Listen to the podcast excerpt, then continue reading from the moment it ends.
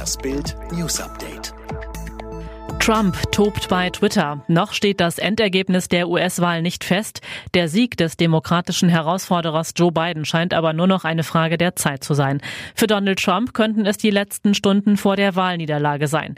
Die nutzt er jetzt, um auf Twitter gegen die Wahl, die Demokraten und seine eigene Partei zu wüten. So erneuerte er um kurz nach acht Ortszeit seine Behauptungen über den angeblichen tausendfachen Wahlbetrug.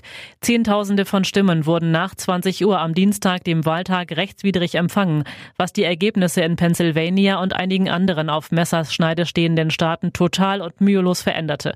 Unabhängig davon durften Hunderttausende von Stimmen rechtswidrig nicht beobachtet werden. In mehreren Staaten hatte sein Herausforderer Biden den anfänglichen Vorsprung Trumps mit der Auszählung der Briefwahlstimmen aufgeholt und die Ergebnisse in den Staaten gedreht. Die Zählung dauert an. Polizei löst Querdenken-Demo in Leipzig auf. Da sind sie wieder, aggressiv, intolerant und ohne Maske. Mehr als 20.000 Menschen versammelten sich am Samstagnachmittag in der Innenstadt Leipzigs, um gegen die Corona-Auflagen zu demonstrieren, darunter Verschwörungstheoretiker, Rechtsradikale und linksextreme Gegendemonstranten. Am Nachmittag entschieden die Behörden schließlich, die Demo der Querdenker aufzulösen. Die Versammlungsbehörde hat die Versammlung um 15.35 Uhr aufgrund von Verstößen gegen die Corona-Auflagen offiziell für beendet erklärt, sagte eine Polizeisprecherin. Etwa 90 Prozent der Teilnehmer trugen keinen Mund-Nasenschutz. Beamte sollen die Menschen aus der Innenstadt begleiten. 800 Kölner haben Corona, ohne es zu wissen. In Köln wissen hunderte Bürger nicht, dass sie mit Corona infiziert sind. Wir konnten diese Menschen, die sich in einem städtischen Testzentrum testen lassen haben, bislang nicht über ihr positives Ergebnis informieren, sagte Sozialdezernent Harald Rau der Tageszeitung Die Welt. Angesichts der hohen Infektionszahlen komme man nicht mehr hinterher. Dem Bericht zufolge handelt es sich zeitweise um 800 Menschen.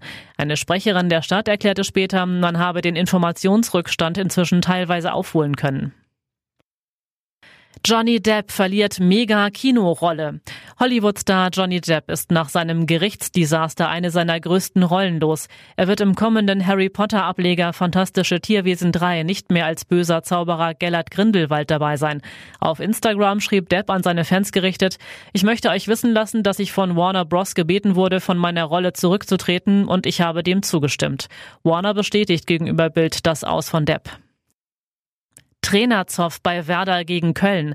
Dicke Luft zwischen Werders Trainer Florian Kofeld und seinem Kölner Gegenüber Markus Gistol. Beim 1 zu 1 im Weserstadion bekamen sich beide ganz schön heftig in die Wolle. Quatsch meine Spieler nicht an, brüllte Werders Trainer unter anderem.